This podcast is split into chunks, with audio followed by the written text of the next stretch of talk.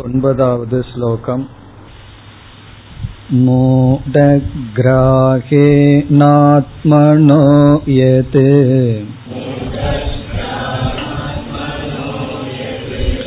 பீடயா க்ரியதே தபக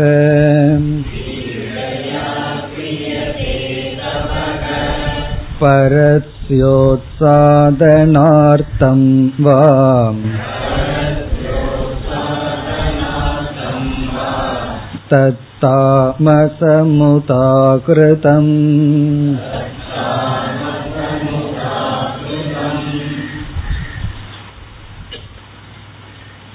தபத்தை பற்றிய விசாரத்தில் முதலில் பகவான் மூன்று நிலையிலிருந்து நாம் தவத்தை மேற்கொள்ளலாம் என்று கூறினார்.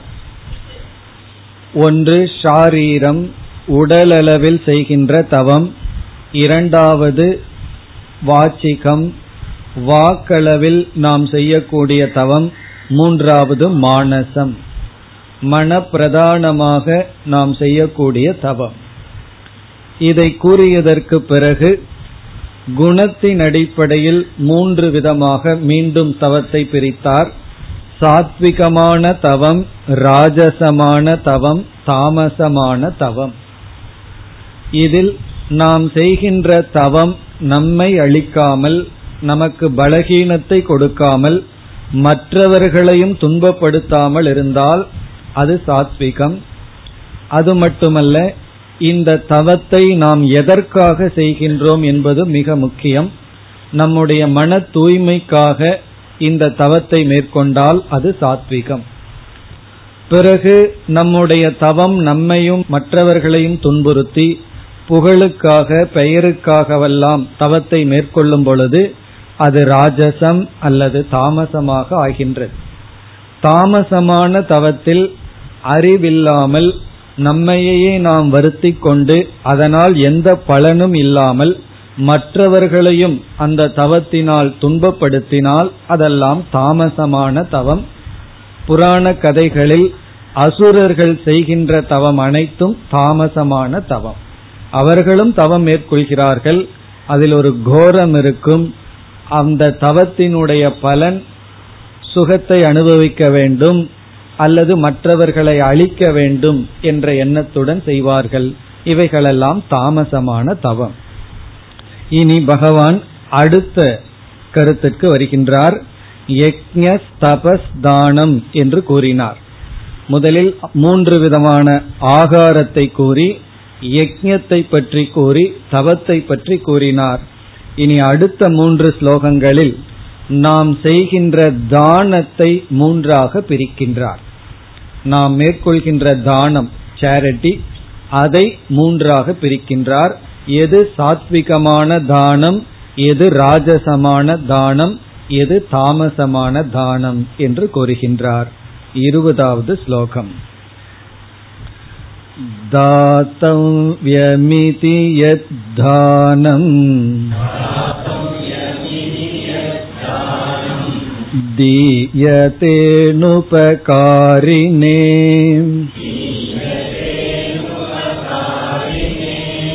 தேசே காலே ச பாத்ரே ச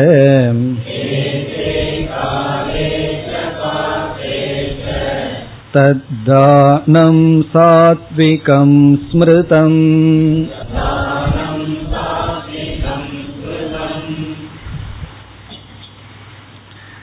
இந்த ஸ்லோகத்தில் எது சாத்விகமான தானம் என்று பகவான் குறிப்பிடுகின்றார்.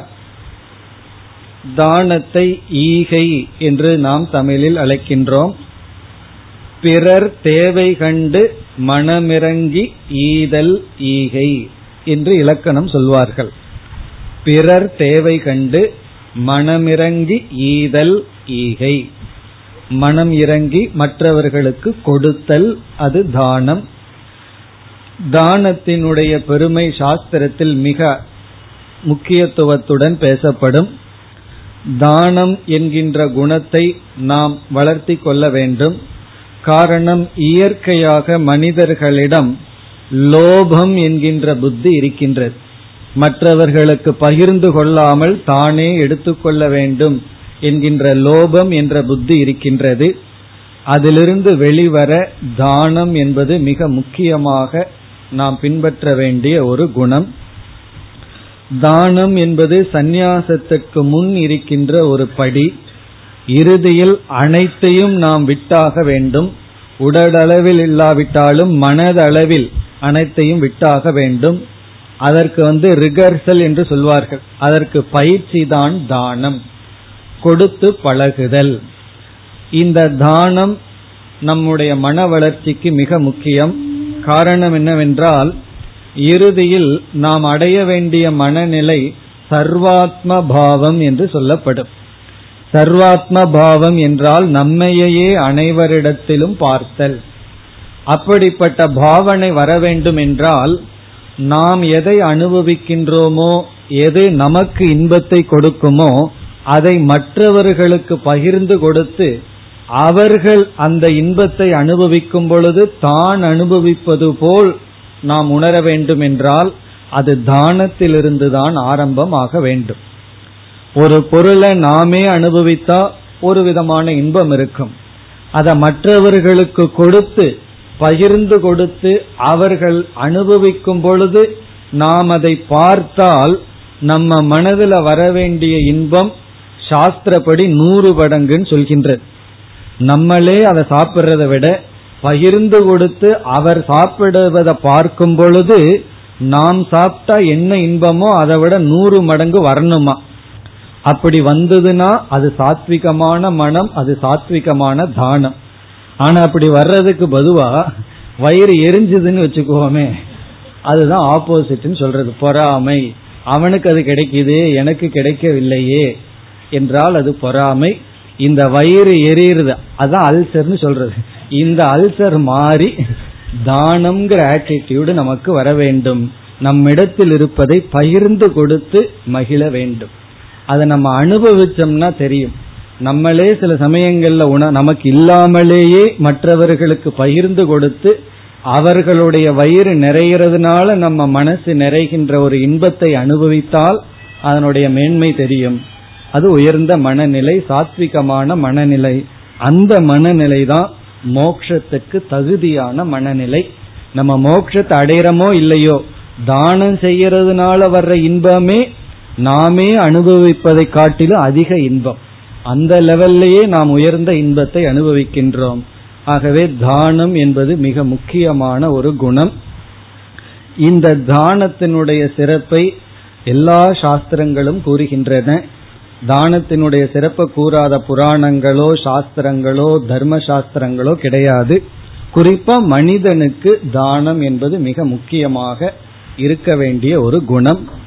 இந்த தானம் சில சமயங்களில் தவறாகவும் இந்த தானத்தை நாம் புரிந்து கொள்ளலாம்.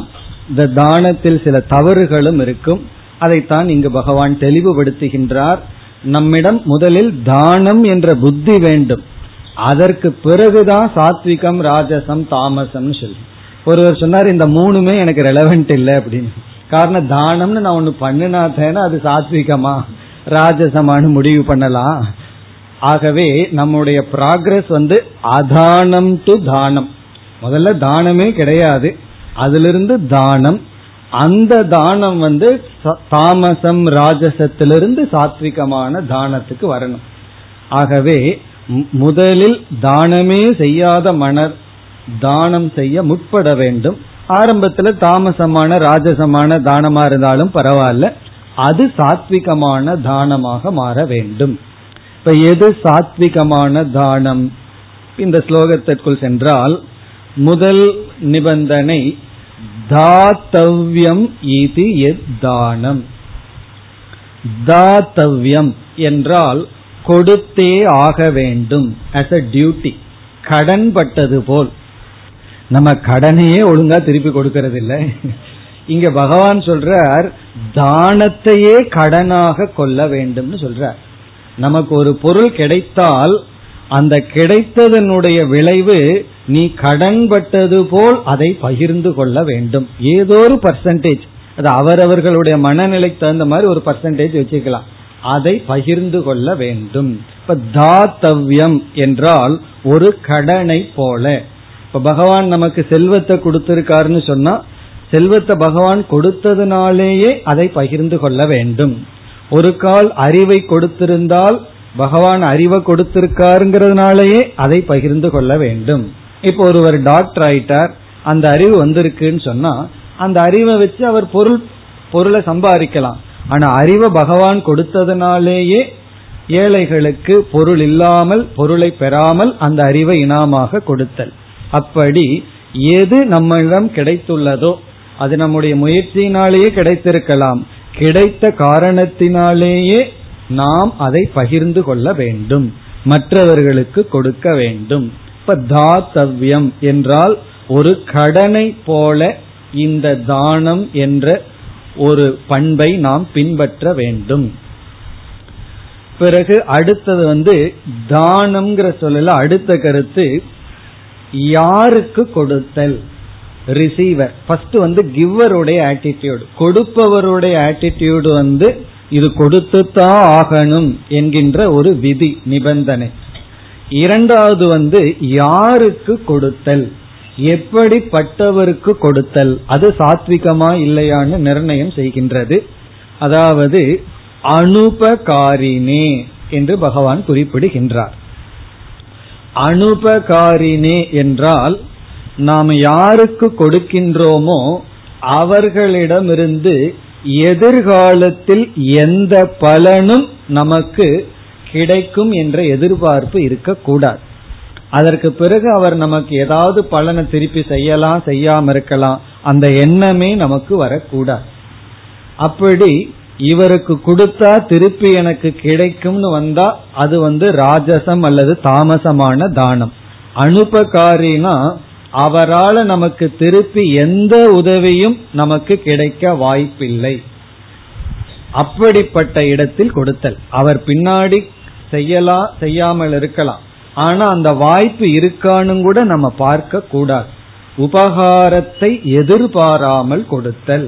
இப்போ ஒருவருக்கு நான் ஒன்றை தானமாக கொடுக்கின்றேன்னு சொன்னா அது எப்பொழுது அது தானம், அவரிடமிருந்து எனக்கு திருப்பி கிடைக்கும் என்ற எந்த எதிர்பார்ப்பும் இல்லாமல் கொடுத்தல். அதனாலதான் மனநோயால் பாதிக்கப்பட்ட சில இன்ஸ்டிடியூஷனுக்கு சில பேர் போய் சர்வீஸ் பண்ணுவார்கள். அவர்களுக்கு குறித்து சாமிஜி வந்து ஒரு கருத்து சொன்னார்கள்.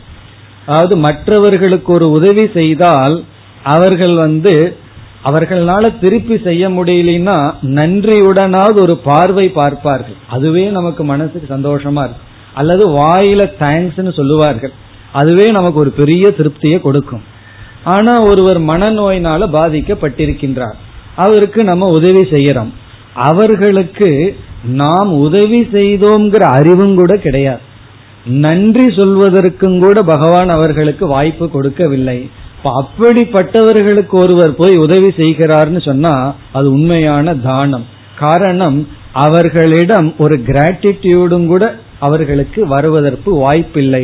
அப்போ அந்த தானம் எப்படிப்பட்ட தானம்னா நமக்கு திருப்பி அவர்களிடமிருந்து எதுவும் வராது, நாம தான் செய்தோங்கிற அறிவும் கூட அவர்களுக்கு இல்லை.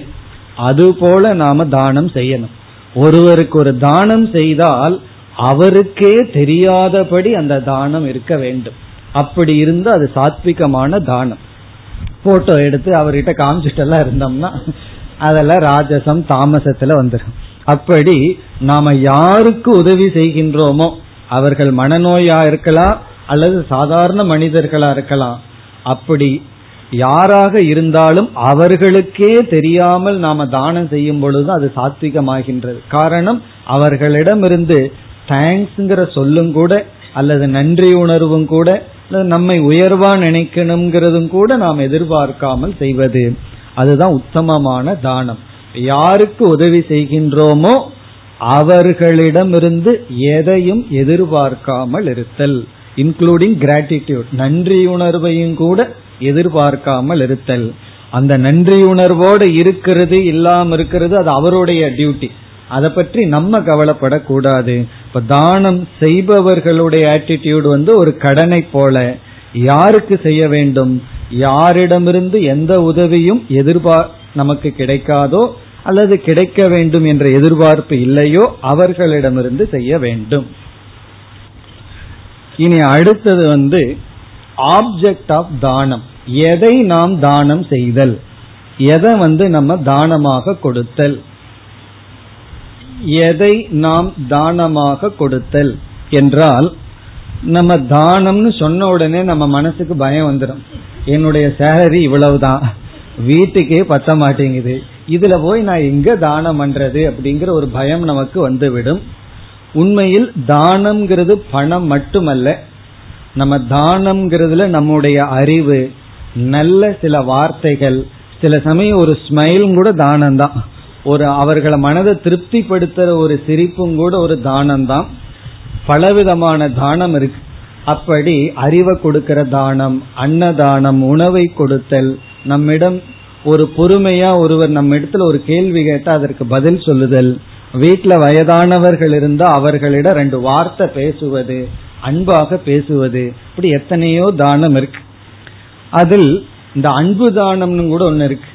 ஒருவர் நம்ம வெறுத்து விட்டால் அந்த நேரத்துல நம்ம அன்பை கொடுத்தோம்னா அது அன்பு தானம். இந்த நேரத்துக்கு அவர் என்னை வெறுக்கின்றார், நான் அந்த வெறுப்பை திருப்பி செய்வதில்லை, நான் அன்பை கொடுக்கின்றேன். என்ன தானம்ங்கிறது அன்பை கொடுத்தா நான் அன்பை கொடுப்பேன், வெறுப்பை கொடுத்தா நான் வெறுப்பை கொடுப்பேன்னா அது தானம் அல்ல, அது பிசினஸ். தானம்ங்கிறது என்ன, எனக்கு எது கிடைக்குதோ இல்லையோ இதை நான் கொடுப்பேன்கிறது தானம். அப்படி நம்ம அறிவை தானமா செய்யலாம், அன்பை தானமா செய்யலாம், பிறகு பொருளை தானமாக செய்யலாம். நம்மிடம் என்ன இருக்கின்றதோ அதை பகிர்ந்து கொள்ளுதல், அதுதான் ஆப்ஜெக்ட் தானம். அந்த பகிர்ந்து கொள்ளுவதெல்லாம் அளவா இருக்கணும். எவ்வளவு தேவையோ அவ்வளவுதான் ஒருவருக்கு கொடுக்க வேண்டும். அந்த அளவுக்கு மீறி செய்வதெல்லாம் ராஜசம், தாமசம்ங்கிற லிஸ்ட்ல வர போகின்றது.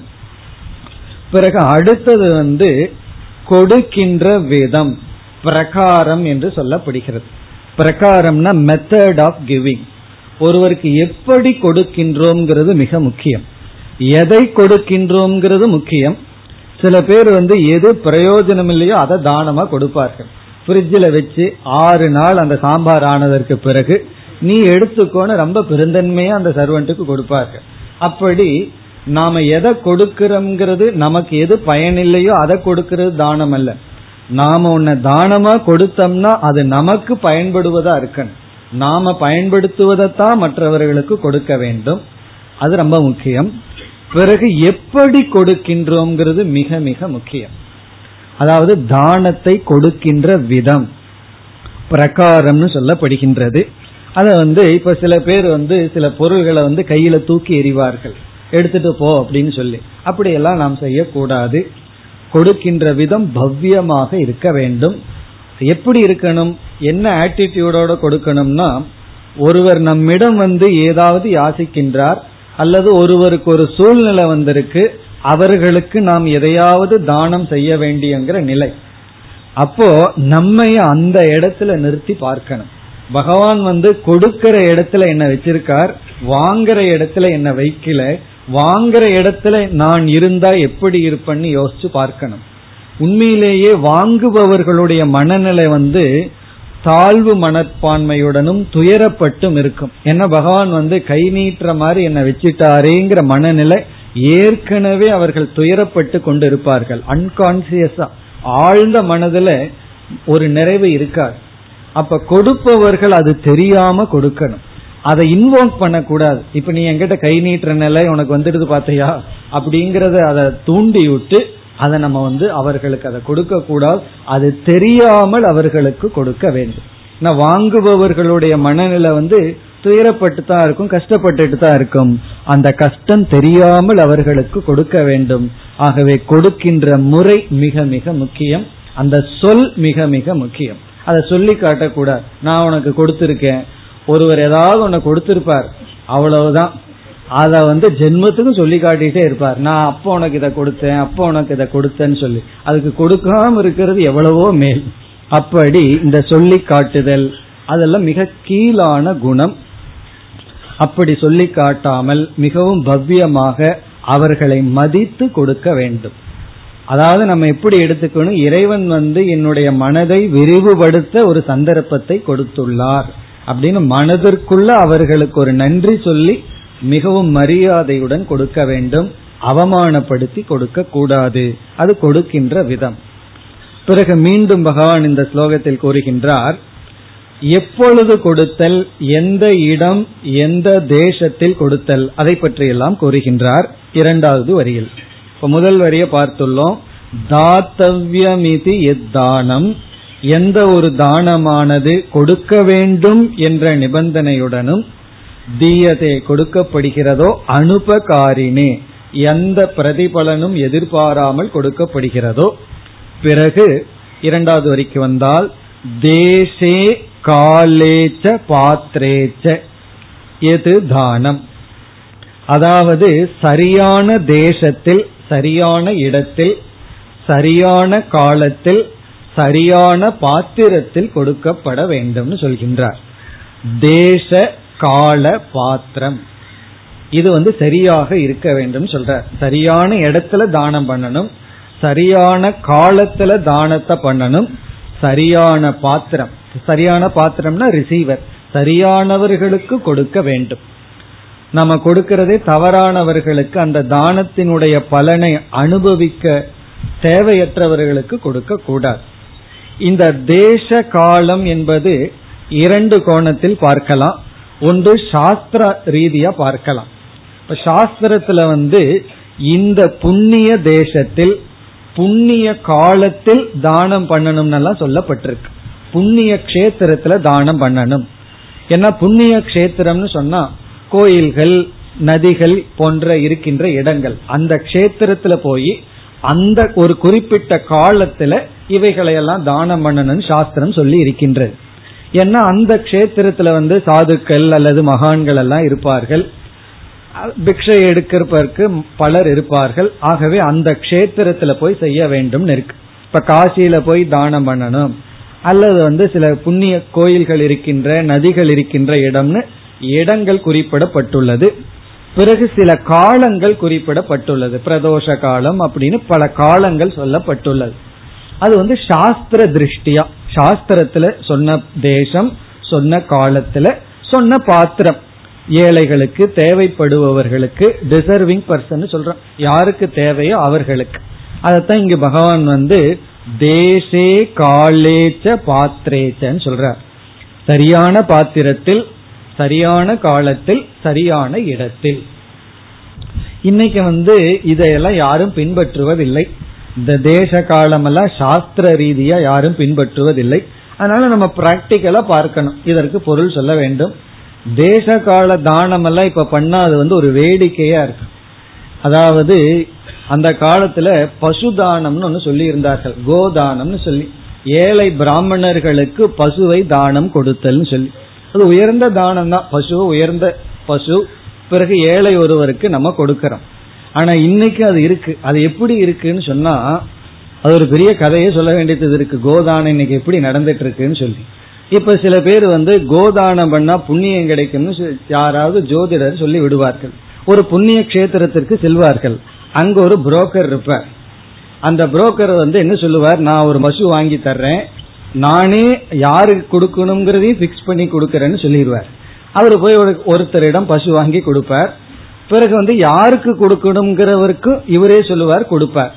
பிறகு அந்த பசு இருக்கே அது பேசிச்சுன்னா தெரியும் எத்தனை முறை இந்த மாதிரி ரொட்டேஷன் ஆயிருக்கு.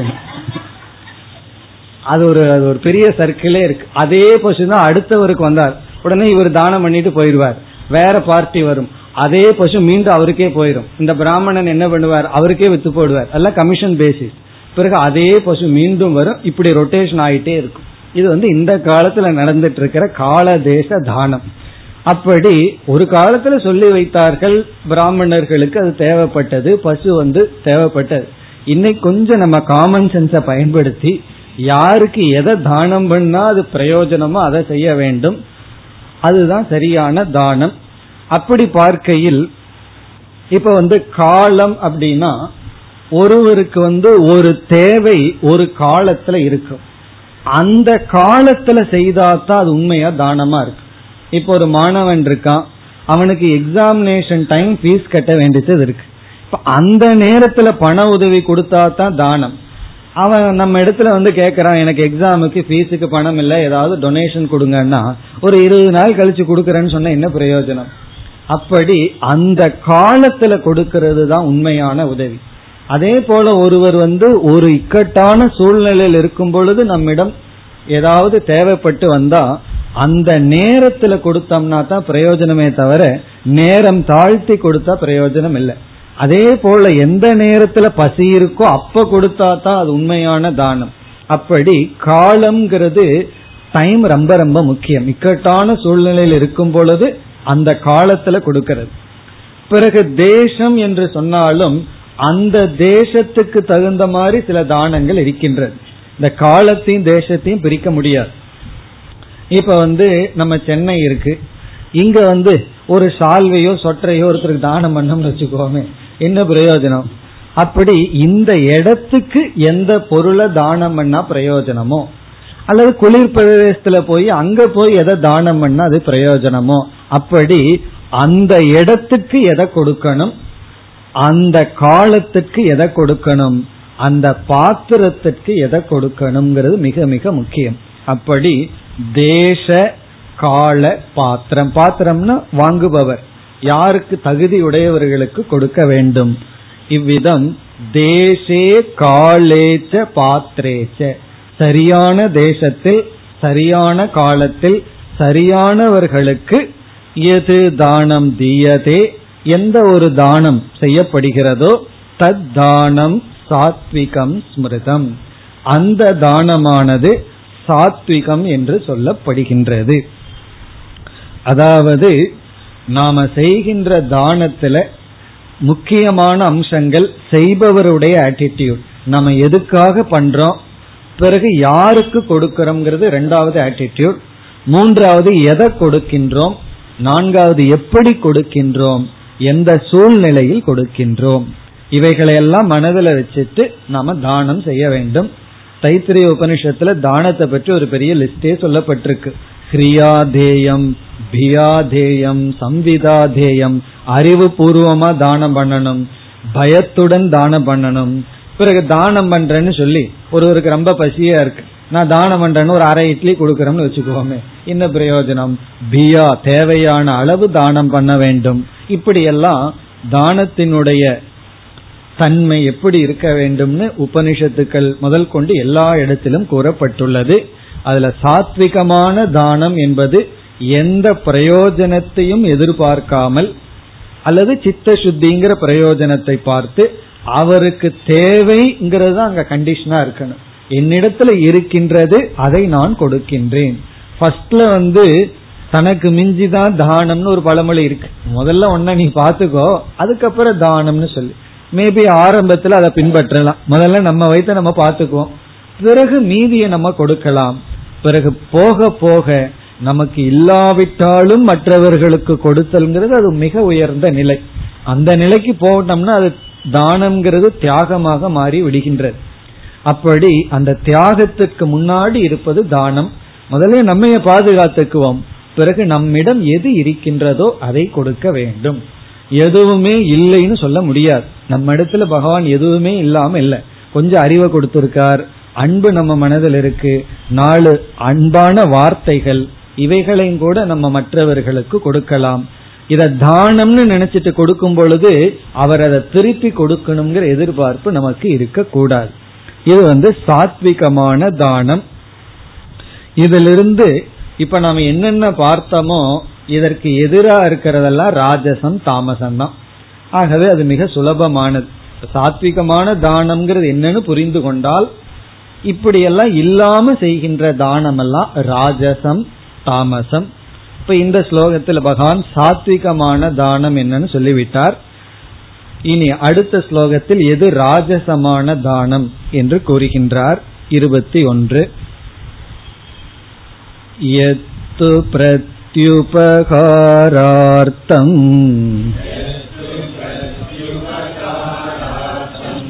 பலமுத்திஷ்ய வா புனக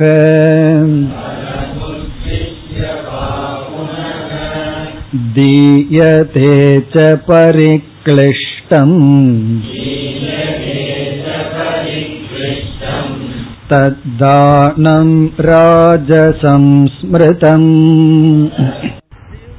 நாம் செய்கின்ற தானம் ஒரு பலனை எதிர்பார்த்து இருந்தால் அது ராஜசம். அதுதான் முக்கியமாக இங்கு பகவான் கூறுகின்றார். யத்து பிரத்யுபகாரார்த்தம். பிரத்யுபகாரார்த்தம் என்றால் ஏதாவது திரும்பி கிடைக்கும் என்ற எண்ணத்தில் செய்வது. உபகாரம்னா உதவி, பிரத்யுபகாரம்னா திரும்பி கிடைக்கும், அர்த்தம்னா அந்த ஒரு எதிர்பார்ப்பு. எது தானம், எந்த தானமானது ஏதாவது திருப்பி கிடைக்கும் என்ற எண்ணத்தில் செய்தல். இந்த பிரத்யுபகாரம்ங்கிறது கொடுக்கும் பொழுது என்ன திருப்பி கிடைக்கும்ங்கிற ஒரு குறிப்பிட்ட பலன் மனதில் இல்லாமல், நம்ம இப்பொழுது தானம் இவருக்கு பண்ணுனா பிறகு எனக்கு தேவைப்படும் பொழுது அவர் திருப்பி செய்வார், ஏதாவது எனக்கு அவர் கிடைப்பார், இல்ல வேற ஏதாவது விதத்துல எனக்கு அவர் உதவியாக இருப்பார் என்று சாமான்யமான ஒரு எதிர்பார்ப்பு. எல்லோருக்கும் தானம் பண்ணுறதுல ஒரு இன்ட்ரெஸ்ட் ஏன் வருதுன்னு சொன்னா, நாலு பேர்த்துக்கு தானம் பண்ணி நம்ம சுத்தி வச்சுட்டோம்னா ஒரு கஷ்டம் வந்ததுன்னா அந்த கிராட்டிடியூடுனால எனக்கு உதவி செய்ய வருவார்கள். இப்போ மனதார வந்து சாத்விகமான தானம் அல்ல. இப்ப நாலு பக்கத்து வீட்டில் இருக்கிறவங்களோட எல்லாம் கொஞ்சம் நல்லா வச்சுக்கணும்னு சொல்றது காரணம் என்ன, நாளைக்கு ஏதாவது வீட்டுல தண்ணி நம்ம வீட்டுல கிடையாது, அவங்க உதவி செய்து விடுவார்கள், அதனால இன்னைக்கு அவங்களுக்கு தண்ணி கேட்கறாங்கன்னா கொடுத்துருவோம். இது என்ன எதிர்பார்ப்புனா பிரத்யுபகாரார்த்தம், எனக்கு நாளைக்கு அதே போல ஒரு கஷ்டம் தேவை வரலாம், அப்படி வரும்பொழுது அவங்க திருப்பி செய்யணும்னா இப்ப நம்ம கொடுக்கலைன்னா திருப்பி எனக்கு செய்ய மாட்டார்கள், இப்படி ஒரு எதிர்பார்ப்பு. அப்படி ஒரு எதிர்பார்ப்புடன் பயத்தினால் செய்தல். இப்படி தானம் செய்யறது ஏன் அப்படின்னா ஒரு பயம், நாலு பேர்த்துக்கு நம்ம தானம் பண்ணி நம்ம மீது ஒரு நன்றி உணர்வை வளர்த்தி கொள்ள வேண்டும், வளர்த்தி வச்சுக்க வேண்டும். அது ஒரு விதமான செக்யூரிட்டி. நம்ம சுற்றி நாலு பேர் நன்றி உணர்வோடு இருந்தா நமக்கு ஒரு பாதுகாப்பு கிடைக்கும். காரணம் என்ன, என் மீது அவனுக்கு ஒரு கிராட்டிடியூட் இருக்கு, அது வந்து எனக்கு தேவைப்படும் பொழுது பாதுகாப்பாக இருக்குங்கிற ஒரு எண்ணம். அதுதான் இங்கு பிரத்யுபகாரம் சொல்லப்படுகிறது. இப்படி ஒரு எதிர்பார்ப்புடன் செய்தல். உண்மையான தானத்துல நம்ம மீது அவர்களுக்கு நன்றி உணர்வும் கூட வேண்டாம்ங்கிற தானம் அது ரொம்ப கடினம். எனக்கு என் மீது கிராட்டிடியூடே இருக்க வேண்டாம், அப்படி இருக்கணுங்கிற அவசியம் இல்லைங்கிற தானம். நாம செய்யற தானம் வந்து வலதுகை கொடுக்கறது இடதுகை தெரியக்கூடாதுன்னு சொல்லுவார்கள். இப்ப நம்ம கொடுக்கறது ஊரில் இருக்கிற எல்லா கையைக்கும் தெரிகிற மாதிரி இல்ல கொடுத்துட்டு இருக்கோம். அப்படி யாருக்குமே தெரியாமல் கொடுத்தல், குறிப்பா யாருக்கு கொடுக்கிறோமோ அவங்களுக்கே தெரியாமல் கொடுக்கிற தானம் மிக உத்தமமான தானம். தெரிய வந்துட்டா பரவாயில்ல, தெரியணுங்கிற முயற்சி நம்மிடம் இருக்கக்கூடாது. அப்படி இல்லாமல் ஒரு எதிர்பார்ப்புடன் கொடுத்தல், அது ராஜசமான தானம். இத தானம்னு பகவான் ஒத்துக்கிறார். எனக்கு ஒண்ணுமே கொடுக்காததுக்கு இதாவது பரவாயில்லையே அப்படின்னு சொல்லி பகவான் ஏற்றுக்கொள்கின்றார். பிறகு அடுத்தது பலம் உத்திஷ்யவா புனக. பலம் உத்திஷ்யனா குறிப்பிட்ட பலனை மனசுல வச்சுட்டு கொடுக்கிறது. பிரத்யுபகாரார்த்தம்னா காமன், ஜென்ரலா ஏதாவது எனக்கு கிடைக்கும்னு. இது வந்து ஸ்பெசிபிக்கா இத நான் செஞ்சேன்னா திருப்பி எனக்கு அதுவே கிடைக்கும் என்று ஒரு குறிப்பிட்ட பலனை மனதுல வச்சுட்டு ஒருவருக்கு உதவி செய்தல் பலமுத்திஷ்யவா புனக. அப்படி ரெண்டு பலன், சாமானிய பலன், விசேஷ பலனை மனசுல நினைச்சிட்டு செய்தல். பிறகு இரண்டாவது வரையில இனி ஒன்னு சொல்ற, தீயதேச்ச பரிக்ளிஷ்டம். பரிக்ளிஷ்டம்னு சொன்னா கொடுத்ததற்கு அப்புறம் கொடுத்துட்டனே கொடுத்துட்டேன்னு மனவேதனை. பரிக்ளிஷ்டம், ஐயோ போயிடுதே போயிடுதே கொடுத்துட்டனே. இப்ப ஒருவர் வந்து நம்ம கிட்ட டொனேஷன் கேட்கும் பொழுது ரொம்ப அந்த நேரத்துல உற்சாகமா கொடுக்கறனேன்னு சொல்லிடுறது, அதற்கப்புறம் கொடுக்கறனேன்னு சொல்லிட்டனே. அவர் அதை விட புத்திசாலி, முதல்ல வாக்கு வாங்கிடுவார். கொஞ்சம் நல்லா ஐஸ் எல்லாம் வச்சு, நீங்க ரொம்ப தானகர்த்தா, உங்களாலதான் இந்த ஊர் கோயில் எல்லாம் நல்லா இருக்கணும் நல்லா சொன்ன உடனே இவருக்கு மனது குளிர்ந்துரும். அது அவருக்கு நல்ல சைக்காலஜி எதிரி. அவர் மனது குளிர்ந்திருக்கும் போது உங்களுக்கெல்லாம் பத்தாயிரம் பெரிய தொகை அல்லன்றுவார். இவர் அந்த பிரஸ்டீஜை மெயின்டைன் பண்றதுக்கு ஆமான்றுவார். அதற்கு பிறகு செக் எழுதும் போது பரிக்ளிஷ்டம், ஐயையோ கொடுக்கறனே கொடுக்கறனே கொடுக்கறன்னு சொல்லிட்டனே அப்படின்னு சொல்லி கொடுக்கும் பொழுதோ கொடுத்ததற்கு அப்புறமோ ஒரு வேதனை மனதுல வந்ததுன்னா அது ராஜசமான தானம். அது சொல்லும் பொழுது சொல்லிடுறோம், அதுக்கப்புறம் தான் இந்த வாக்கு கட்டுப்பாடு இல்லை நமக்கு. இங்க அவருக்கு வாக்கு கட்டுப்பாடு வேணுமா? இந்த வாக்கு கட்டுப்பாடு இருந்ததுன்னா அவசரப்பட்டு சொல்லியிருக்க மாட்டேன் அப்படின்னு சொல்லி மனதுல வந்து வேதனையுடன் கொடுத்தல்.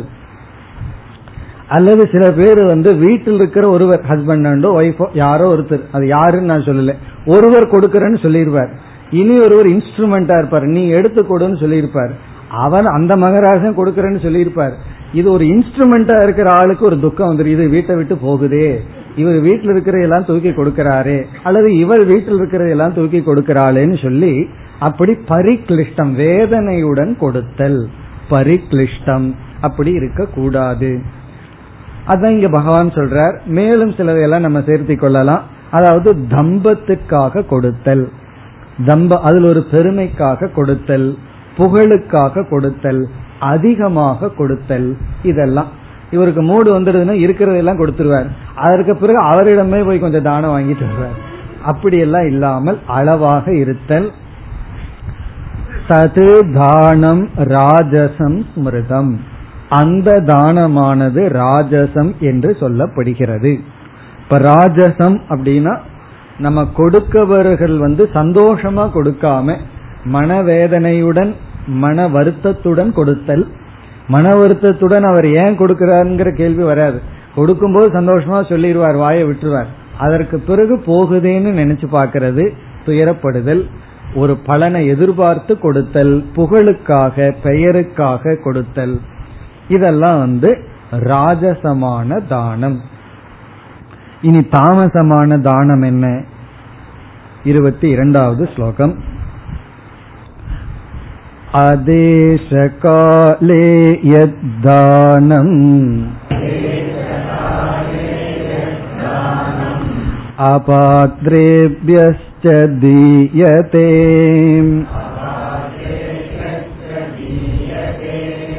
அசத்கிருதமவஜ்ஞாதம்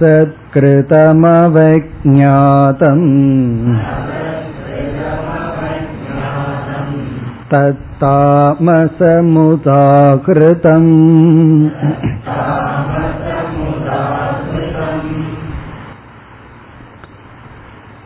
தாமசமான தானம் என்பது அதேஷ காலே யத் தானம்.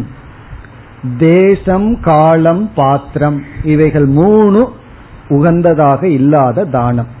அதேசம், சரியான தேசத்தில் செய்யாமல், சரியான காலத்தில் உதவி செய்யாமல், அபாத்ரேபியக தகுதி இல்லாதவர்களுக்கு கொடுக்கின்ற தானம். நாம யாருக்கு ஒன்ன தானம் பண்றோமோ அவர்களுக்கு அது தேவையாக இருக்க வேண்டும். தகுதி இல்லாதவர்களுக்கு தானம் செய்யக்கூடாது. திருப்தேஷு போஜனம் விருதா என்று சொல்வார். நல்லா சாப்பிட்டு திருப்தியா இருப்பவனுக்கு போய் அன்னதானம் கொடுத்தா எப்படி இருக்கும்னா அது அவனுக்கு கஷ்டத்தை தான் கொடுக்கும். அப்படி பசிக்காதவர்களுக்கு உணவை கொடுத்தா அந்த தானம் வந்து அபாத்திர தானம், தகுதியற்றவர்கள். அந்த இடத்துல அந்த நேரத்துல அவர்களுக்கு அந்த பொருள் தேவை இல்லை. இப்ப தேவையில்லாத ஒருவருக்கு நாம் செய்கின்ற தானம் அது வந்து அபாத்திர தானம். நம்ம பார்த்தோம்னா நம்முடைய பல விதமான தானங்கள் அபாத்திர தானமாக தான் இருக்கு. தகுதி இல்லாதவர்களுக்கு தான் நம்ம கொடுத்து கொண்டு இருப்போம். அப்படி இல்லாமல் சரியான தேசத்தில் சரியான காலத்தில், குறிப்பாக காலம் ரொம்ப முக்கியம், எந்த நேரத்தில் அவர்களுக்கு தேவையோ அந்த நேரத்தில் கொடுக்கணும். அப்படி இல்லாமல் கொடுத்தல். பிறகு தகுதி இல்லாதவர்களுக்கு கொடுத்தல். பிறகு இரண்டாவது வரையில கொடுக்கின்ற பிரகாரத்தை பகவான் குறிப்பிடுகின்றார். அசத்கிருதம், அசத்கிருதம்னா மதியாது கொடுத்தல், அவர்களை நாம மதிக்காமல் அவர்களுக்கு கொடுத்தல். சத்காரக அப்படின்னா மரியாதை, அசத்கிருதம்னா மதிப்பில்லாமல் கொடுத்தல், அவஜ்ஞாதம்னா அவமானப்படுத்தி கொடுத்தல், அது பாசிட்டிவா அவமானப்படுத்துறது. அசத்கிருதம்னா மதிக்காமல் கொடுத்தல். அவன் கொடுக்கிற நாம யாருக்கு கொடுக்கிறோமோ அவங்கள மதிச்சு கொடுக்க வேண்டும். அதனாலதான் பார்த்தீங்கன்னா சில விதமான தானம் பண்ற ரிச்சுவல்ல யாருக்கு தானம் பண்றோமோ அவர்களை அமர வச்சு அவர்களுக்கு பூஜை பண்ணி அவர்களை வழிபட்டு கொடுப்பார்கள். இப்ப சில சிராத்தங்கள்லாம் இடத்துல அல்லது ஏதோ ஒரு தானம் பண்ணணும், யாருக்கு கொடுக்கிறோமோ அவர்களை வந்து மரியாதைப்படுத்தி அமர்த்தி அவர்களை நமஸ்காரம் பண்ணி தானம் கொடுக்க வேண்டும். இதுதான் நம்மளுடைய கலாச்சாரத்தினுடைய உச்ச நிலை. அதாவது அவர்களை நம்ம வணங்குகின்றோம், பகவான் நமக்கு ஒரு சந்தர்ப்பத்தை கொடுத்தார், அவர் மூலியமா சந்தர்ப்பத்தை கொடுத்தார்னு அவரை மதித்து கொடுக்க வேண்டும். அப்படி மதிக்காமல், அது மட்டும் இல்லாம இருந்தா பரவாயில்ல, அவமானப்படுத்தியும் கூட, சொல்லினால் அவமானப்படுத்தி, இப்ப உனக்கு இந்த நிலை வேணுதான், இப்படித்தான் வேணும்னு ஏற்கனவே நொந்துட்டு இருப்பார், அங்க போய் அந்த சில வார்த்தைகளை சொல்லி பிறகு கொடுக்கின்ற விதம் தூக்கி எறிகிறது, எடுத்துட்டு போன்னு சொல்றது, பொறுக்கி கொண்டு செல்லுன்னு சொல்றது, இப்படிப்பட்ட சில வார்த்தைகளை எல்லாம் சொல்லி பிறகு அவர் என்னிடத்துல வந்து இதை வாங்கிட்டு போனார்னு ஊர் பூரான்னு சொல்லி இந்த மாதிரி எல்லாம் அவர் அவமானப்படுத்தி கொடுக்கின்ற தானம், இதெல்லாம் தாமசமான தானம். இப்ப இதுல வந்து பாத்திரம்ங்கிறது ரொம்ப முக்கியம். ஒரு சில பேர் ஒரு தத்துவம் பேசுவார்கள், மரம் இருக்கு, அது வந்து யாரு வந்து நின்னாலும் நிழல் கொடுக்கின்றது, யாரு வேண்டுமானாலும் அதிலிருந்து கனியை எடுத்து கொள்ளலாம், அது வந்து எந்த வேறுபாட்டையும் பார்ப்பதில்லை, டிஸ்கிரிமினேஷன் எல்லாம் ஒரு மரத்துக்கு கிடையாது. அதே போல நானும் யார் இருந்தாலும் பரவாயில்ல தானம் செய்வேன், அது யாருக்கு போகுதுங்கிற டிஸ்கிரிமினேஷன் எனக்கு கிடையாது, அப்படி ஒரு தத்துவம் பேசுவார்கள். அது வந்து தவறான கருத்து. அதாவது இந்த எக்ஸாம்பிளை வந்து தவறாக கோட் பண்றது. அது மரம் ஏன் பண்ணுதுன்னா அதுக்கு பகவான் புத்தியை கொடுக்கல, அதனால அது அப்படி பண்ணுது. பகவான் நமக்கு புத்தியை கொடுத்திருக்கின்றார். ஆகவே நாம் ஒரு தானம் பண்றோம், ஒரு உதவி செய்கின்றோம்னா, ஈவன் ஹெல்ப்பே ஒரு தானம் தான், ஒருவருக்கு ஒரு உதவி செய்யறோம்னா அந்த உதவிக்கு அவர் தகுதியான மிக மிக கவனமாக கவனிக்க வேண்டும். தகுதி இல்லாதவருக்கு ஒரு உதவியை செய்து கொண்டு வந்தால் அது தாமசமான தானம், அந்த தானத்தை நாம் செய்யக்கூடாது. அதனால என்ன விளைவு ஏற்படும் என்றால், தகுதி இல்லாதவர்களுக்கு ஒரு உதவி செய்யும் பொழுது முதலில் அவர்களுக்கு அது ஒரு கேடுதான் வருகின்றது. அவர்கள் வந்து முதல்ல அவர்கள் சோம்பேறியாகி விடுவார்கள், உழைப்பு அவர்களிடம் இல்லாம போகும். பிறகு என்ன ஏற்படும் என்றால், நம்முடைய உதவியை மதிக்க அவர்களுக்கு தெரியாது, பிறகு நாம் கொடுக்கின்ற பொருள்கள் வேஸ்டா போகும், பயன் இல்லாமல் போகும். ஏற்கனவே நல்லா சாப்பிட்டவருக்கு போய் உணவை கொடுத்தோம்னா வேஸ்ட் தான் பண்ணுவார். சரி கிடைக்குதுன்னு அதிகமா சாப்பிட்டாருன்னு வச்சுக்குவோமே, அது அவருக்கு டேமேஜ் தான் கொடுக்கும். அவருக்கு வந்து நல்லதை கொடுக்கறதுக்கு பொதுவா தீயதைத்தான் கொடுக்கும். அப்படி பிறகு அவர்களுக்கு பாவம் செய்கின்ற சந்தர்ப்பத்தை நம்ம கொடுக்கிறோம், அவர்கள் சுயநலவாதி ஆகி விடுவார்கள், நம்மை பயன்படுத்துவார்கள், பிறகு விட்டு விடுவார்கள். ஆகவே யாருக்கு தகுதி இருக்கோ அவர்களுக்கு தான் நாம் தானம் செய்ய வேண்டும். தகுதி இல்லாதவர்களுக்கு எந்த உதவியையும் தானத்தையும் செய்யக்கூடாது. தகுதி இருக்கு இல்லைங்கிறத நான் பார்க்க மாட்டேன், அது என்னுடைய டியூட்டி அல்லன்னு நினைப்பது அது தாமசமான புத்தி, அது வந்து சாத்விகமான புத்தி அல்ல. அதனால நம்ம யாருக்கு உதவி பண்றோம், யாருக்கு தானம் பண்றோம்ங்கிறத கவனிச்சு, நாம கொடுக்கிற பொருளை ஒழுங்கா பயன்படுத்துகிறார்களான்னு பார்த்து தான் தானம் பண்ணணும். அதனாலதான் சொல்லுவார்கள், வெளிநாட்டுல சில இன்ஸ்டிடியூஷன் இருக்கான், அந்த இன்ஸ்டிடியூஷனுக்கு வந்து அவங்க வந்து சேரிட்டி பண்றவங்க, யாரு வேணாலும் அந்த இன்ஸ்டிடியூஷனுக்கு பணம் கொடுத்துடலாம், அவர்கள் அதை வாங்கி அதை வந்து தானம் செய்வார்கள். அவர்கள் என்ன செய்கிறார்களா, பல லட்சம் ரூபாய் செலவு செய்கிறார்கள். எதற்குனா எந்த இடத்துல கொடுத்தா சரியா அது பயன்படுத்தப்படும் கண்டுபிடிக்கிறதுக்கே ஒரு டீம் வச்சிருக்காங்களாம். அந்த டீம் என்ன பண்ணும்னா, ஒரு இடத்துல இப்போ அந்த இன்ஸ்டிடியூஷன் என்ன பண்ணுது, செல்வந்தர்கிட்ட இருந்து பணத்தை வாங்குது, டாலரை வாங்கி வச்சுக்குது. பிறகு அதுல பல லட்சம் ரூபாய் எதற்கு செலவு பண்ணுகிறார்கள், எங்க கொடுத்தா ஒழுங்கா பயன்படும் இடத்தை கண்டுபிடிக்கிறதுக்கே ஒரு டீம் இருக்கு, அதை கண்டுபிடிச்சு பிறகு இந்த பணத்தை அவர்களுக்கு கொடுப்பார்கள். அப்போ நம்ம வந்து பணம் நம்ம கையில இருக்கிறது மட்டும் பொறுப்பல்ல, சரியான இடத்துல அதை போய் சேருதே அதுவும் மிக மிக முக்கியம். இல்லைன்னா பிறகு நமக்கு குற்ற உணர்வு வரும், நான் கொடுத்ததெல்லாம் பயன் இல்லாமல் சென்று விட்டதுன்னு சொல்லி. ஆகவே பயனுடையவர்களுக்கு நாம் கொடுக்க வேண்டும். அந்த நாம என்ன பொருளை கொடுக்கிறோமோ அதை அவர்கள் மதிக்க வேண்டும். நீ மதிக்கிறையோ இல்லையோ நான் கொடுக்கிறேன்னு கொடுக்க கூடாது. சாஸ்திர உபதேசமுமே ஒரு தானம் தான். இந்த சாஸ்திரத்துல விருப்பம் உடையவர்களுக்கு கொடுக்கணும், விருப்பம் இல்லாதவர்களை கூப்பிட்டு அமர வச்சு நான் கொஞ்ச நேரம் உனக்கு உபதேசம் பண்றேன், பகவத்கீதை தானம் பண்றேன்னு பண்ண என்ன ஆகும்னா அவர்களுக்கு அது வேதனை தான். அப்படி யாருக்கு அது தேவையோ அந்த தேவையை உணர்பவர்களுக்கு நாம் கொடுக்க வேண்டும். இப்ப இதுல வந்து ஒரு சிறிய சங்கடம் நமக்கு வரலாம். சில சமயங்கள்ல தேவை இருக்கிறது போல நம்ம இடத்துல ஒருவன் நடிச்சிட்டு வரலாம், நம்ம வந்து நம்பி கொடுத்துருவோம், அதற்கு பிறகுதான் தெரியும் அந்த பொருள் அவர்கள் எதற்கு பயன்படுத்தினார்கள்னு சொல்லி. அப்போ இந்த பாத்திரம்ங்கிற விஷயத்துல பல சமயங்கள்ல நாம் ஏமாற்றப்பட்டு விடுகின்றோம்.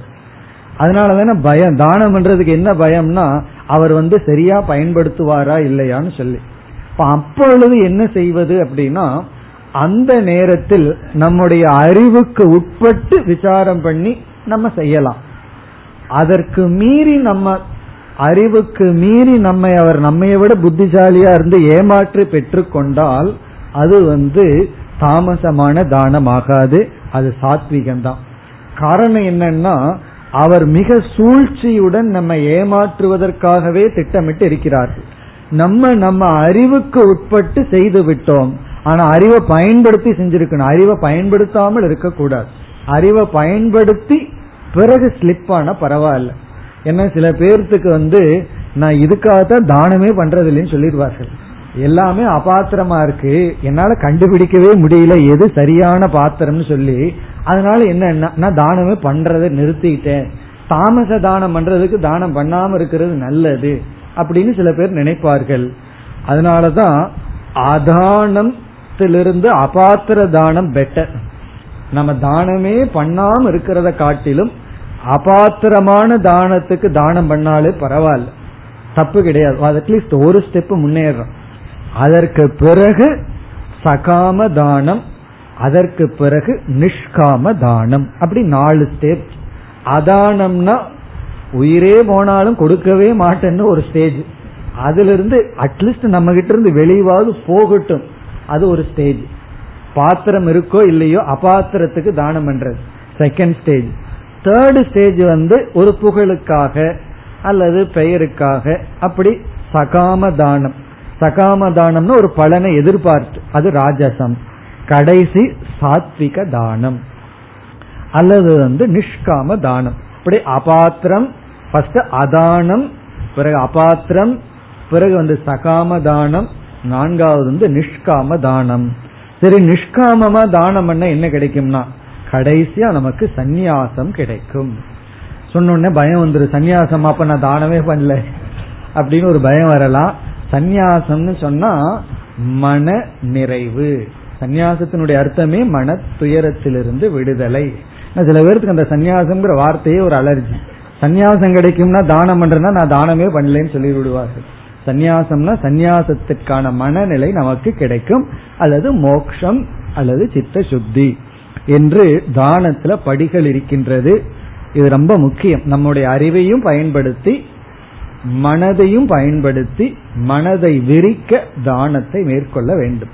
இப்ப பகவான் வந்து நமக்கு பணத்தை கொடுத்திருக்காருன்னு சொன்னா அந்த பணத்தை தானம் பண்றதுக்கு பயன்படுத்தும் பொழுது உண்மையிலேயே அந்த செல்வத்தை நம்ம பயன்படுத்தியவர்கள் ஆகின்றோம். காரணம் என்னன்னா அந்த தானத்தின் மூலமா மனதை நாம் விரித்து கொள்கின்றோம். இப்ப பணம் இருந்தா மட்டும்தான் கிடையாது, எது நம்ம இடத்துல இருக்கோ அதை நாம் பகிர்ந்து கொள்ள வேண்டும். இது ஒரு முக்கியமான குணம். இத்துடன் இந்த குணத்தின் அடிப்படையில் பகவான் பேசுகின்ற விசாரம் முடிவடைகின்றது. ஸ்ரத்தையை பற்றி பகவான் விசாரத்தை ஆரம்பித்து ஆகாரத்தை பற்றி கூறி, யஜ்ஞத்தை பற்றி கூறி, தவத்தை பற்றியும் தானத்தை பற்றியும் கூறினார். இனி பதினெட்டாவது அத்தியாயத்துல இதே போல சில டாபிக் எடுத்துக்க போறார். சந்நியாசத்தை மூணா பிரிக்க போறார், சாத்விகம், ராஜசம், தாமசம், இப்படி எல்லாம் பிறகு சொல்ல போகின்றார். பிறகு இந்த அத்தியாயத்தினுடைய இறுதி பகுதியில் வேறொரு கருத்திற்கு பகவான் வருகின்றார். இருபத்தி மூன்றாவது ஸ்லோகம். ஓம் தத் சதிதி நிர்தேஷக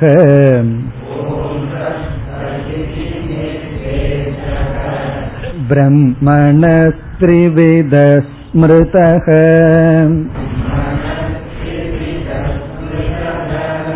பிராமணாஸ்தேன வேதாஸ்ச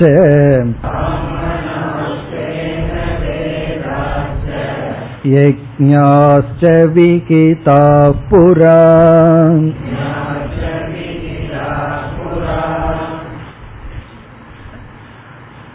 இந்த அத்தியாயத்தில் கடைசியில் பகவான் என்ன விசாரத்திற்கு வருகின்றார் என்று இப்பொழுது பார்ப்போம். இனிமேல் வருகின்ற அத்தியாயத்திலும் ஏற்கனவே வந்த அத்தியாயங்களிலும் சாத்விகம், ராஜசம், தாமசம் என்று மூன்றாக பிரித்து பல கருத்துக்களை கூறினார். அதாவது நாம் செய்கின்ற தானமாகட்டும், தவமாகட்டும், அல்லது உட்கொள்கின்ற ஆகாரமாகட்டும், இவைகளையெல்லாம் பகவான் மூன்றாக மூன்றாக பிரித்து வந்தார். எதற்கு நமக்கு பகவான் பிரித்து காட்டினார் என்றால், நம்முடைய பூஜைகளோ அல்லது ஸ்ரத்தையோ தானமோ ராஜசம் தாமசமாக இருந்தால் அதை கண்டுகொண்டு அதிலிருந்து சாத்விகமாக வர வேண்டும் என்பதற்காக. இப்ப எல்லாமே சாத்விகமாக அமைய வேண்டும் என்பதற்காக பகவான் இந்த மாதிரி சில தத்துவங்களை எல்லாம் எடுத்துக்கொண்டு கூறினார். இப்ப பூஜை, தானம், தவம் இவைகளெல்லாம் நம்ம ஏற்கனவே பார்த்தோம். இதையெல்லாம் மூன்று மூன்றா பிரிச்சு காட்டினதனுடைய நோக்கம் என்ன? நம்முடைய அனைத்து சாத்விகமாக வர வேண்டும், அனைத்து சாதனைகளும் சாத்விகமாக ஆக வேண்டும். ஏன்னா செய்கின்ற சாதனையே ராஜச தாமசமா போயிடலாம், அப்படி இல்லாம சாத்விகமான சாதனை ஆக வேண்டும்ங்கிறதுக்காக கூறினார். இதுல நம்ம பார்த்தோம்னா முக்கியமாக பங்கு வைப்பது நம்முடைய பாவனையும் செய்கின்ற முறையும். Attitude and action. ஆட்டிடியூட்னா நம்முடைய பாவனை, ஸ்ரத்த சரியா இருக்கணும், எதிர்பார்ப்பு சரியா இருக்கணும், பிறகு செயல் செய்கின்ற விதம். இந்த இரண்டும் தான் ரொம்ப முக்கியம். இந்த இரண்டு தான் சாத்விகமா ராஜசமா தாமசமாங்கிறத நிர்ணயம் செய்கின்றது. இப்ப நாம் ஒரு தானம் பண்றோம், அந்த தானம் சாத்விகமா ராஜசமா தாமசமாங்கிறதுக்கு அது கீயா இருக்கிறது. என்ன முக்கியமான அங்கம் என்னன்னா பாவனை, எதற்காக செய்யறோம், எப்படி செய்கின்றோம், எப்படி செய்கின்றோம்ங்கிறத பார்த்தோம். அவமானப்படுத்தி கொடுக்க கூடாதுங்கிறது, என்ன ஆட்டிடியூட்ல செய்ய வேண்டும்ங்கிறதும் பார்த்தோம். அதே போல ஒரு பூஜை பண்றோம், அந்த பூஜை சாத்விகமான பூஜையா அல்லது ராஜச தாமசமாங்கிறது எதன் அடிப்படையில்? ஆட்டிடியூடினுடைய அடிப்படையில். பிறகு ஆக்ஷன் செய்கின்ற முறை. இப்ப இதுல வந்து பாவனை நம்ம கையில் இருக்கு. சரியான பாவனையை நம்ம மனசுக்குள்ள வச்சுக்கலாம், சரியான பாவனையில நம்முடைய சாதனைகளை செய்யலாம். ஆனா சரியான விதத்திலும் செய்ய வேண்டும்ங்கிற இடத்துல ஒரு சங்கடம் நமக்கு வருகின்றது. சரியான விதத்தில் அந்த ஆக்ஷன் அது சரியா இருக்கணுங்கிற இடத்துல சில சமயங்கள்ல விதிமுறைகள் நமக்கு தெரியாமல் போகலாம். இப்ப ஆட்டிடியூடு நம்ம கையில் இருக்கு, சரியான ஸ்ரத்தையை வச்சுக்கலாம், தவறான எக்ஸ்பெக்டேஷன் இல்லாம இருக்கலாம். ஆனா சரியான விதத்துல செய்ய வேண்டும், பூஜைய வந்து நல்ல பாவனையுடன் செய்யணுங்கிறது நம்ம கையில் இருக்கு, சாஸ்திர சொன்னபடிதான் பூஜை பண்ணணும் அப்படிங்கிற இடத்துலயும் கொடுக்கிற விதம் இவைகள் இடத்துல எல்லாம் நமக்கு தெரியாமல் அறியாமையினால் தவறு நேர்ந்து விடலாம். அப்ப என்ன ஆகும்னா நம்முடைய சாதனையில ஆட்டிடியூடு சரியா இருந்தும் ஆக்ஷன்ல தப்பு பண்ணும் பொழுது, சாஸ்திர விதிய மீறி இருக்கும் பொழுது அது ராஜசமோ தாமசமாகவோ ஆகி விடலாம். பாவனை மட்டும் முக்கியம் இல்ல, வெளி செய்கின்ற செயலும் முக்கியம். அதுக்கு ஒரு உதாரணம் பார்த்தா நமக்கு புரியும். இப்போ ஒருவருடைய வீட்டுக்கு விருந்தினரா நம்ம போறோம், நம்ம வந்து நமக்கு அவர் வந்து உணவெல்லாம் பரிமாறுகின்றார், நம்ம சாப்பிடுகின்றோம், அவர் நமக்கு நல்லா நம்ம கவனிச்சுட்டாருங்கிறதுல ஒரு திருப்தி இருக்கு. பிறகு வந்து சில கிராமங்கள்ல நாம் உட்கொண்ட இலை இருக்கே அதை எப்படி க்ளோஸ் பண்றோம்ங்கிறதுல எத்தனையோ ரூல்ஸ் எல்லாம் இருக்கு, சில விதிமுறைகள் எல்லாம் இருக்கு. நம்ம வந்து அதை தவறான விதத்தில் அந்த ஆக்ஷன் பண்ணிட்டோம்னா அவர்கள் வந்து தவறா எடுத்துக் கொள்வார்கள், ஏதோ ஒரு குறை இருக்குன்னு சொல்லி எடுத்துக் கொள்வார்கள். இதுல நம்ம தவறு செய்வதற்கு வாய்ப்பு இருக்கு. ஏன்னா ஒரு கிராமத்துல அல்லது ஒரு ஊர்ல ஒரு விதமான நியமம் இருக்கு, டேபிள் மேனர்ஸ்னு சொல்லுவோம், ஒரு ஊர்ல முற்றிலும் ஆப்போசிட்டா இருக்கு. அப்போ அந்த ஆக்ஷன்ல தப்பு பண்ணும் பொழுதும் கூட அது தவறாகி விடுகின்றது. இது ஒரு உதாரணம். இதே போல பூஜை பண்ற விதத்துல சில தவறுகள் செய்யும் பொழுது அது வந்து விதியை மீறி விட்டால் அது மந்திர லோபமாகலாம், தந்திர லோபமாகலாம். அப்படி சில லோபங்கள் வரும் பொழுது அது ராஜசம் தாமசங்கிற நிலையில வந்துவிடும். நமக்கு முக்கியமான ஆட்டிடியூடு சரியா இருந்தாலும் செயல் செய்யும் பொழுது சில மிஸ்டேக்ஸ் நமக்கு வந்துடலாம். இதை நம்ம வாழ்க்கையில அனுபவிக்கிறோம். உள்ள இருக்கிற ஆட்டிடியூடு நல்லா இருக்கும், சொல்ற விதம் அல்லது நம்மளுடைய செயல் வந்து அவர்களை தப்பா புரியும்படி நம்ம வந்து செய்து விடுவோம், செயல் தப்பாக போகிவிடும். இப்ப அந்த நேரத்துல சாத்விகமான சாதனையாக எப்படி மாற்றுவது அப்படின்னு ஒரு கேள்வி வருகின்றது. இப்ப நம்ம அந்த விருந்தினர் உதாரணத்துக்கே வச்சுக்குவோம். நம்ம ஒரு கெஸ்டா போறோம், சாப்பிட்றோம், அவரை மனசார நம்ம வாழ்த்துறோம். பிறகு நம்முடைய செயல்ல ஒரு தப்பு பண்ணிடுறோம். அது எத்தனையோ ரூல் இருக்கு. அதனாலதான் நான் சில வீட்டுக்கு போனா இலைய மூடுறதே இல்லை, அப்படியே வச்சுட்டு வந்துடுறேன். அது என்ன பண்ணணும்னு தெரியறதில்லை. அப்படி எத்தனையோ ரூல்ஸ் இருக்கு. நம்ம வந்து தப்பா பண்ணிட்டோம். கடைசியில நம்ம அவங்க கிட்ட நான் ஏதாவது தவறா செய்திருந்தா மன்னித்து கொள்ளுங்கள், எனக்கு எல்லாம் ரொம்ப நல்லா இருந்ததுன்னு சொல்லிட்டோம்னு வச்சுக்கோமே, அவர் அது புரிஞ்சுக்குவார். ஓஹோ, இவர் நம்ம மீது எந்த விதமான தவறையும் காணவில்லைன்னு புரிஞ்சுக்குவார். இப்ப கடைசியில நம்ம என்ன சொல்றோம், நான் என்னுடைய செயல்ல ஏதாவது தவறு இருந்தால் மன்னித்து கொள்ளுங்கள்னு ஒரு மன்னிப்பு கேட்டோம்னு வச்சுக்கோமே, அப்ப அதெல்லாம் சரியாயிடும். அப்படி அதனாலதான் ஒவ்வொரு பூஜையிலையும் கடைசியில ஒரு பெரிய ஸ்லோகம் இருக்கு, மந்திர லோபே தந்திர லோபேன்னு பெரிய, அதுலயே லோபம் பண்ணுவார்கள். அப்படி நான் ஏதாவது பூஜையில ஸ்ரத்தையில லோபம் இருந்தாலும் அல்லது செய்யற விதத்துல குறை இருந்தாலும் பகவான் க்ஷமஸ்வ, நீ என்ன மன்னிச்சிருன்னு சொல்லிடுவோம். அப்படி சொல்லிவிட்டா என்ன ஆகும்னா அந்த தவறான சாதனைகள் சரியான சாதனையாக மாறிவிடும். அந்த கன்வர்ஷனை தான் பகவான் இப்ப சொல்ல போறார். அதாவது என்ன சொல்ல போறார், நீ ஏதாவது ஒரு தவம், தானம், பூஜை இது போன்ற சாதனைகளை மேற்கொண்டு அந்த சாதனையினுடைய இறுதியில பகவானுடைய நாமத்தை கூறினால், அந்த நாமத்தை மூணு சொல்றார், ஓம் தத் சத் அப்படின்னு மூன்று நாமம், அது பகவானுடைய பெயர்.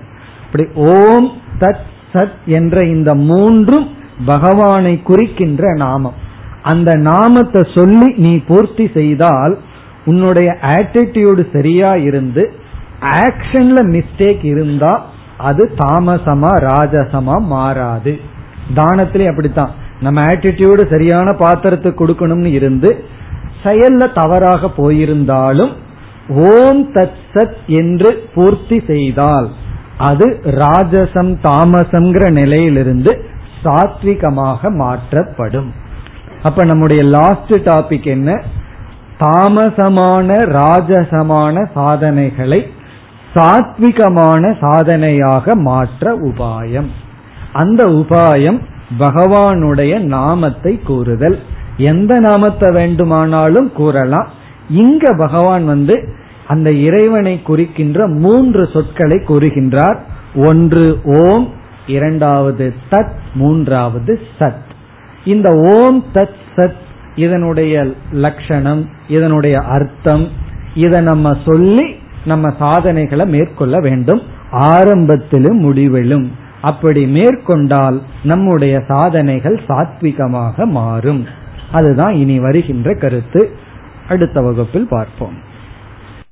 ஓம் பூர்ணமத பூர்ணமிதம் பூர்ணாத் பூர்ணமுதச்யதே பூர்ணஸ்ய பூர்ணமாதாய பூர்ணமேவாவசிஷ்யதே. ஓம் சாந்தி சாந்தி சாந்தி.